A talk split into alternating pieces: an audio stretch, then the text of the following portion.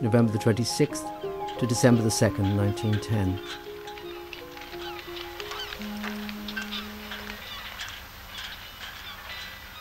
The first three weeks of November have gone with such a rush that I have neglected my diary and can only patch it up from memory. The dates seem unimportant, but throughout the period the officers and men of the ship have been unremittingly busy. On arrival the ship was cleared of all the shore party stores, including the huts, sledges, etc. Within five days she was in dock. Bowers attacked the ship's stores, surveyed, relisted and restored them, saving very much space by unstowing numerous cases and stowing the contents in the lazarette. Meanwhile our good friend Miller attacked the leak and traced it to the stern. We found the false stern split, and in one case a whole board for a long stem through bolt, which was much too large for the bolt. Miller made the excellent job in overcoming this difficulty, which I expected, and since the ship has been afloat and loaded, the leak is found to be enormously reduced. The ship still leaks, but the amount of water entering is little more than one would expect in an old wooden vessel. The stream, which was visible and audible inside the stern, has been entirely stopped. Without steam the leak can now be kept under with the hand pump by two daily efforts of a quarter of an hour to twenty minutes. As the ship was, and in her present heavily laden condition, it would certainly have taken three to four hours each day.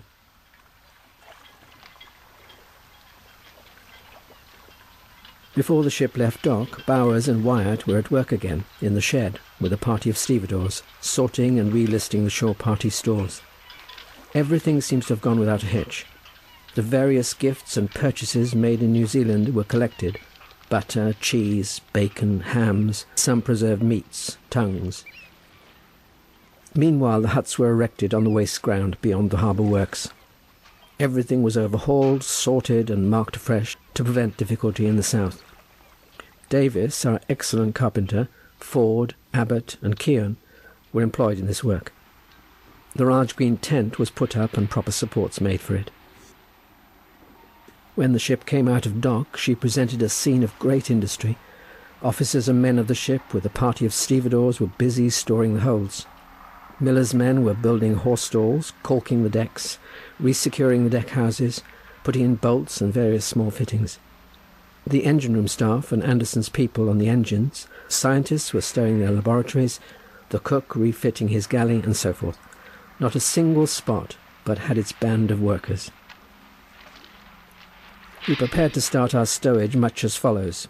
The main hold contains all the shore party provisions and part of the huts. Above this on the main deck is packed in wonderfully close fashion the remainder of the wood of the huts, the sledges and travelling equipment, and the larger instruments and machines to be employed by the scientific people.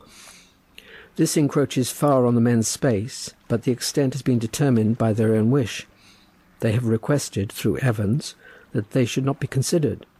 They were prepared to pick it anyhow, and a few cubic feet of space didn't matter. Such is their spirit. The men's space, such as it is, therefore, extends from the forehatch to the stem on the main deck. Under the forecastle are stalls for fifteen ponies, the maximum the space would hold. The narrow, irregular space in front is packed tight with fodder. Immediately behind the forecastle bulkhead is the small booby hatch, the only entrance to the men's mess deck in bad weather. Next comes the foremast, and between that and the forehatch the galley and winch.